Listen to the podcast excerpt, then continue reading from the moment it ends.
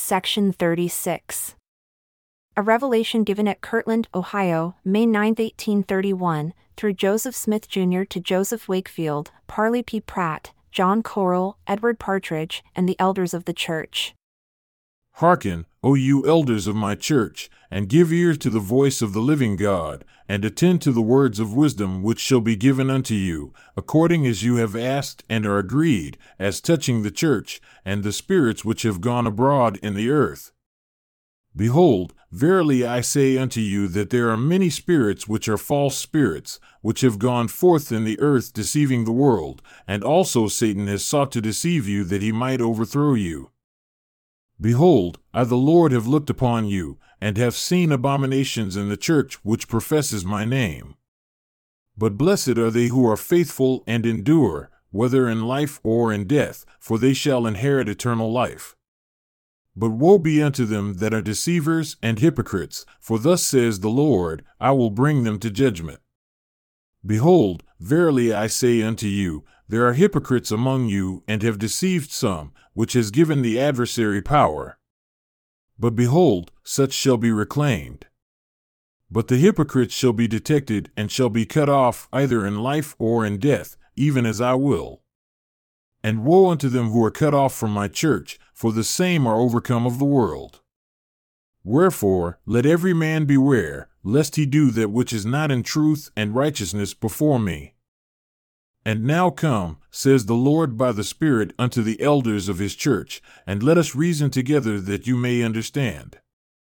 Let us reason even as a man reasons, one with another, face to face. Now, when a man reasons he is understood of man, because he reasons as a man, even so will I the Lord reason with you that you may understand. Wherefore, I the Lord asked you this question, unto what were you ordained? To preach my gospel by the Spirit, even the Comforter, which was sent forth to teach the truth. And then received you spirits which you could not understand, and received them to be of God. And in this are you justified? Behold, you shall answer this question yourselves.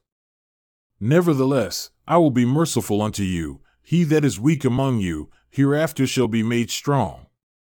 Verily I say unto you, he that is ordained of me and sent forth to preach the word of truth by the Comforter, and the Spirit of truth, does he preach it by the Spirit of truth or some other way? And if by some other way, it is not of God.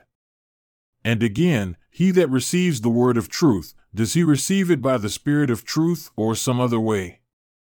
If it be some other way, it is not of God. Therefore, why is it that you cannot understand and know that he that receives the word by the Spirit of truth, receives it as it is preached by the Spirit of truth? Wherefore, he that preaches and he that receives, understand one another, and both are edified and rejoice together. And that which does not edify it is not of God, and is darkness. That which is of God is light, and he that receives light and continues in God receives more light, and that light grows brighter and brighter until the perfect day. And again, verily I say unto you, and I say it that you may know the truth, that you may chase darkness from among you. For he that is ordained of God and sent forth, the same is appointed to be the greatest, notwithstanding he is least and the servant of all. Wherefore, he is possessor of all things, for all things are subject unto him both in heaven and on the earth, the life and the light, the spirit and the power, sent forth by the will of the Father through Jesus Christ, his Son. But no man is possessor of all things except he be purified and cleansed from all sin. And if you are purified and cleansed from all sin, you shall ask whatever you will in the name of Jesus, and it shall be done. But know this, it shall be given you what you shall ask. And as you are appointed to the head, the Spirit shall be subject unto you. Wherefore, it shall come to pass that if you behold a spirit manifested that you cannot understand, and you receive not that spirit, you shall ask of the Father in the name of Jesus, and if he give not unto you that Spirit, then you may know that it is not of God. And it shall be given unto you power over that Spirit, And you shall proclaim against that spirit with a loud voice that it is not of God, not with railing accusation, that you be not overcome, neither with boasting nor rejoicing, lest you be seized therewith. He that receives of God, let him account it of God, and let him rejoice that he is accounted of God worthy to receive. And by giving heed and doing these things which you have received and which you shall hereafter receive, behold, the kingdom is given unto you of the Father, and power to overcome all things which are not ordained of him. And behold, verily I say unto you, blessed are you who hear these words of mine from the mouth of my servant, for your sins are forgiven you.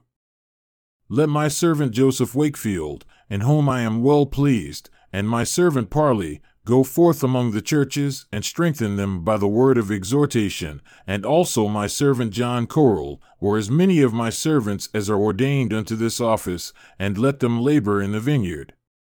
And let no man hinder them of doing that which I have appointed unto them. Wherefore, in this thing my servant Edward is not justified.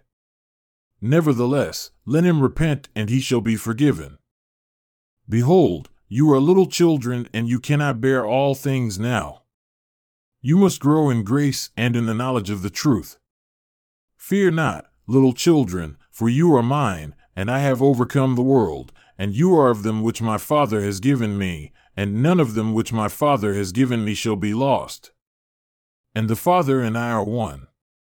I am in the Father, and the Father in me. And inasmuch as you have received me, you are in me, and I in you, wherefore I am in your midst. And I am the good shepherd, and the day comes that you shall hear my voice, and see me, and know that I am. Watch therefore, that you may be ready. Even so, Amen.